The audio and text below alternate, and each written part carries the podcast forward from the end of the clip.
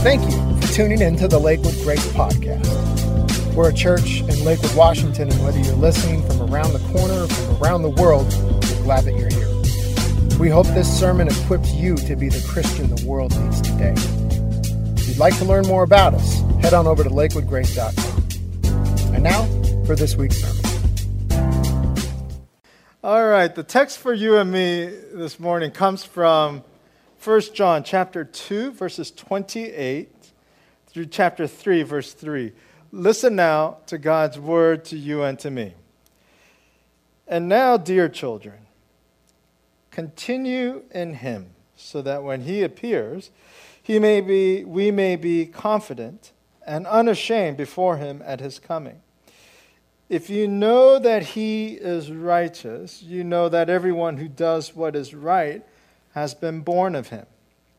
See what great love the Father has lavished on us, that we should be called the children of God. And that is what we are. The reason the world does not know us is that it did not know him. Dear friends, now we are children of God, and what we will be has not yet been made known, but we know that when Christ appears, we shall be like him, for we shall see him as he is. All who have this hope in him purify themselves, just as he is pure. This is the word of the Lord.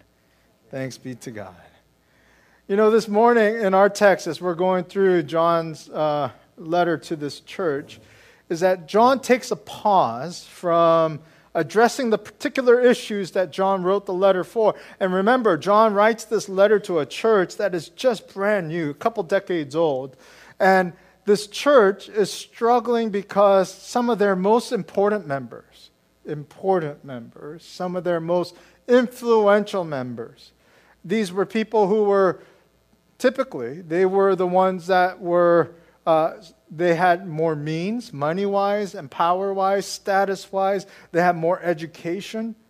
And these guys who, who were the, uh, the white collars of this society, and most of the New Testament church was made up of blue collar folk, folk who were, uh, yeah, blue collar workers, farmers, and uh, folks who were uh, workers. And so imagine a church where the the elite, supposedly the powerful, the intelligent, end up leaving. And not, not only are they leaving, but they say, We have discovered a better way of following Christ. In fact, God has given us a greater revelation than all of you.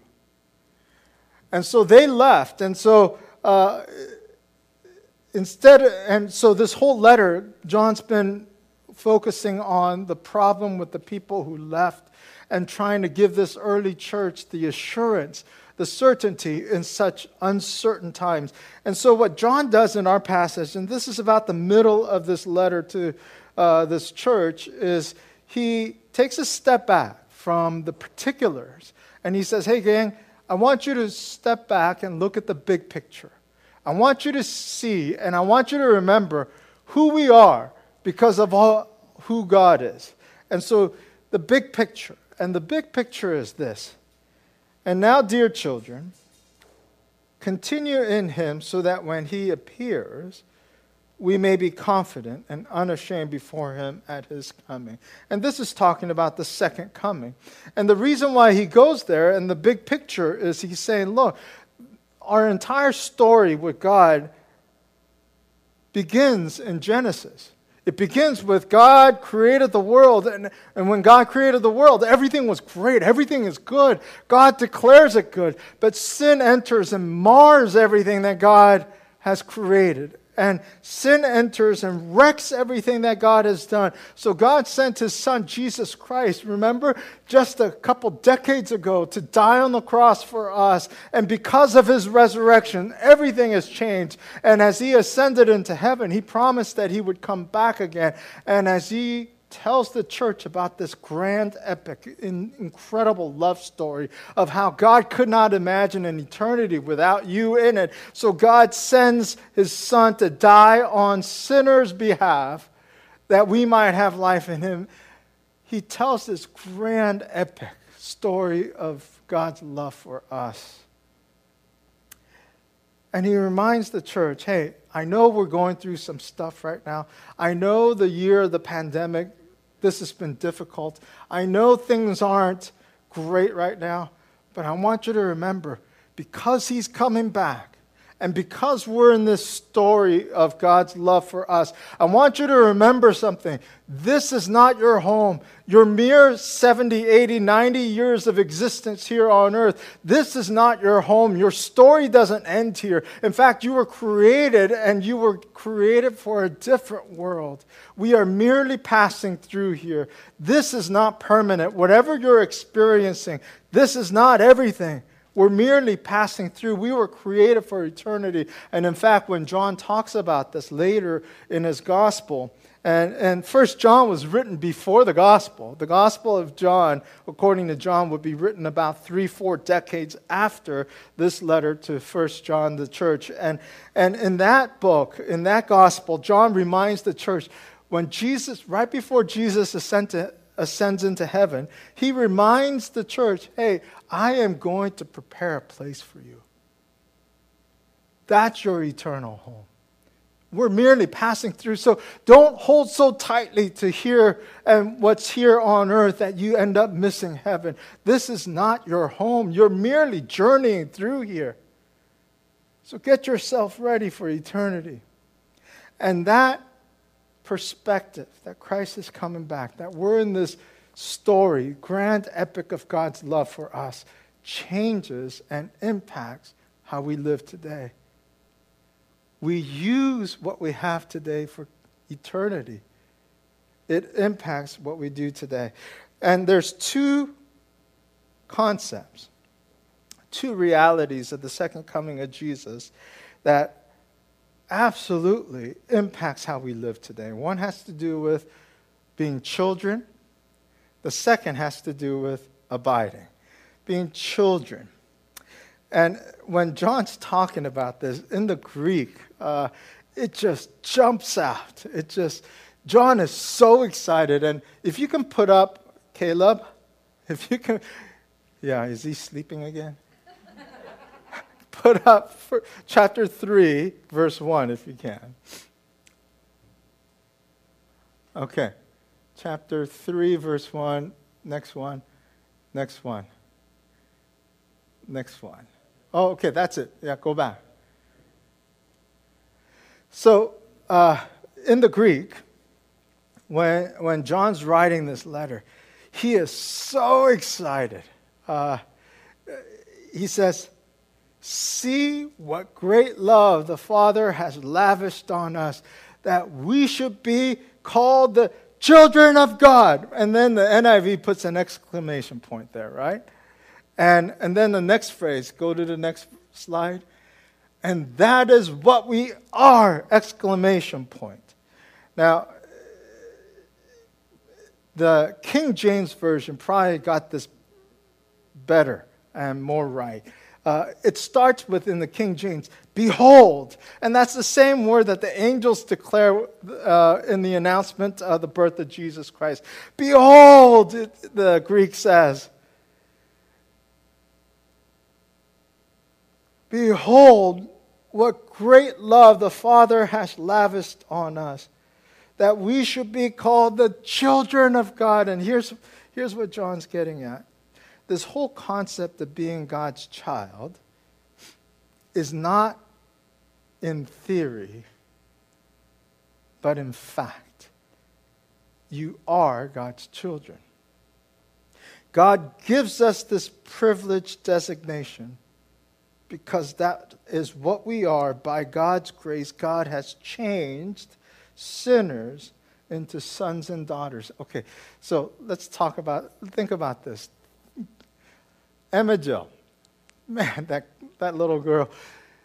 How much do you think Katie and Steve love Emma Jill? And think about your children. How much do you love your children? You know, what wouldn't you do for your child? And then think about God's love for you. Multiply that by infinity. How much you love your child. And when God looks at you, God says, That's mine. This is my child. It's not just in theory, but in fact. God has so changed us at the soul level that you are not just children of God out there. You're my child. You're my son. This is my boy. This is my daughter. What wouldn't I do for my child? And that's why God so loved you that he gave his only begotten Son. Because he could not imagine an eternity without you in it.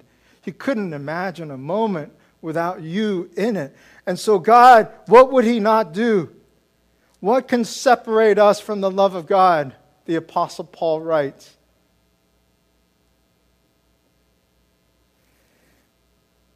Salvation, you see, is more than rescue.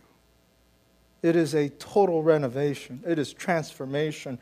The image of God, marred by the fall, has been stamped upon us once again. And God has said, This is my child. This is my baby. This is my kid. Now, you know, this language, uh, the child of God or children of God, we use that in a couple of ways, but John is very specific in the way he uses this. Children of God doesn't refer to the whole world, all God's creation. The way John's using it is the only way that you can be a child of God is if you've been saved by the love of Jesus Christ. The only children of God that John's talking about are those who are Christians. Our brothers and sisters isn't the whole world. In fact, the whole world doesn't get God's inheritance. They don't receive God's protection and God's provisions. They don't receive heaven. Only those who have been saved by the love of God are children of God. If, if the whole world gets God's inheritance in the kingdom of God, then what's the point of the cross? Why would Jesus die and descend into hell? Only those who have been saved are God's children. And here, when he's talking about children of God, he is specifically referring to Christians. We have responsibility to all people, but only Christians are brothers and sisters. The fatherhood of God only applies to Christians. And so, if you've been saved by the blood of the Lord Jesus Christ, God's saying, This one's mine. Children of God, not in theory, but in fact. And because you're his child, he says, Now, my dear children, continue in him. And NIV, I think, misses it here. Uh, because the word for continue, uh, if you go back to Caleb's sleeping again. Caleb, go back to verse 28, the very beginning. Go to the very beginning. Thank you. This word continue uh, in the Greek is abide. It's the same word, meno, remain in me. And, and the reason why they go with continue, I'll explain in a little bit. But the word abide uh, there in the Greek is written in the present tense, imperative active voice. And every one of these tells us something present tense, imperative active voice. Abide. And present tense means it's continual action. It is forever in the present tense. You are forever abiding in Him. It is a command. Isn't that interesting? Why would it be a command? It's an imperative. And it is in the active voice, meaning you're the one who's going to have to abide. So you abide. I'm not suggesting this to you, I'm not asking you, I am commanding you. And you don't just abide in me for a moment, you stay with me. And so imagine uh, uh the picture is kind of like uh, have you taken your little ones to Disneyland yet? Have you all done that before?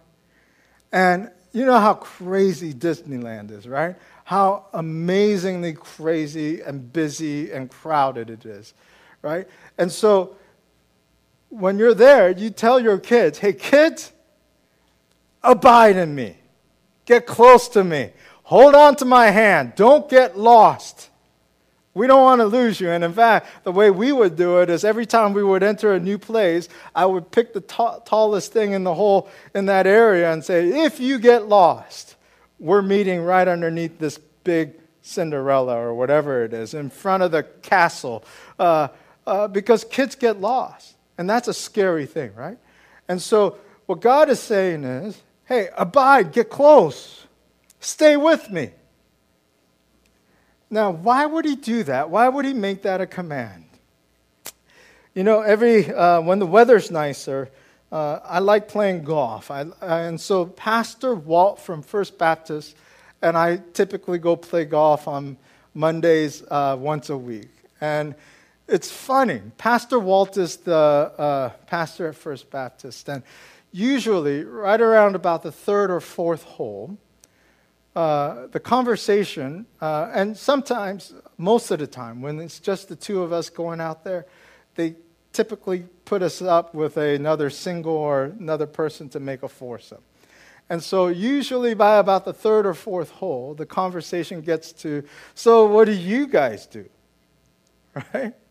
And then when, when whoever we're golfing with finds out that he's the, Walt's the preacher from First Baptist and I'm the preacher from the little church in Lakewood Grace, it's astonishing how much his language changes. and it is astonishing how much the content of what he talks about changes. Now, here's the remarkable thing Here's Walt and James, repeat sinners.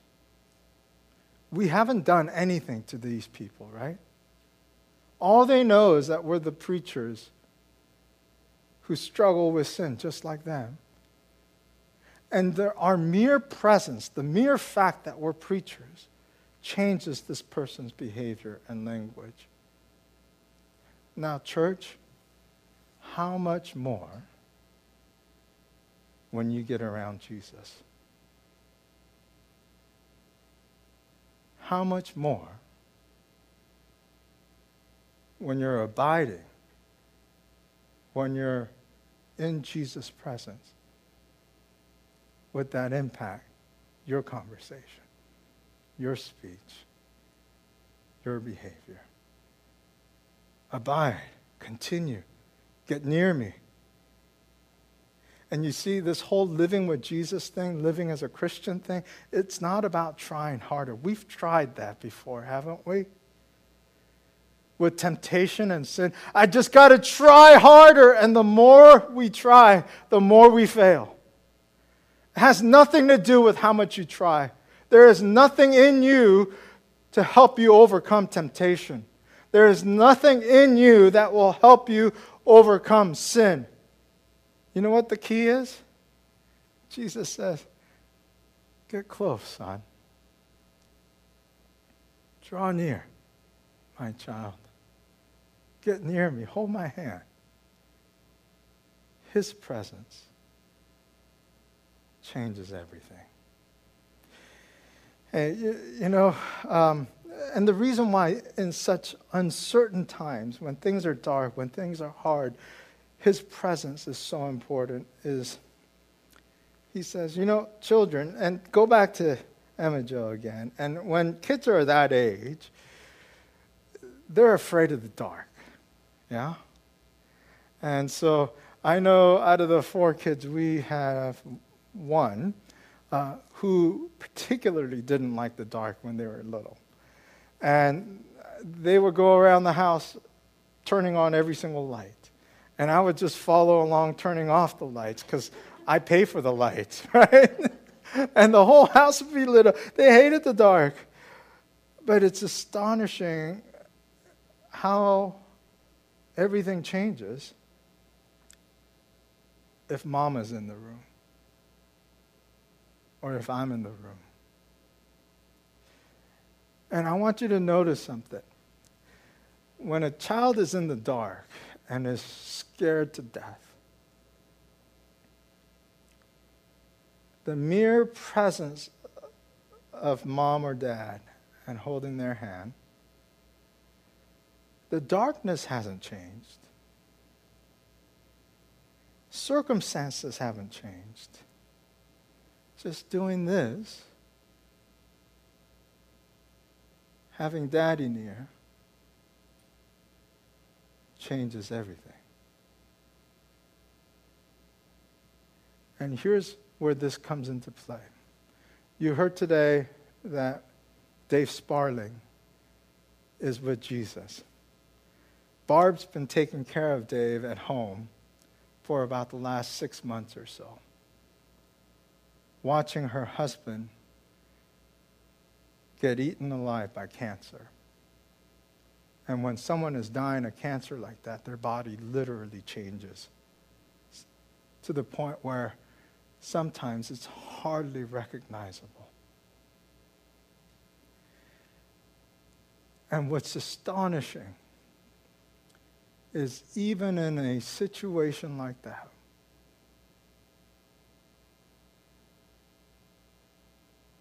my child, hold my hand.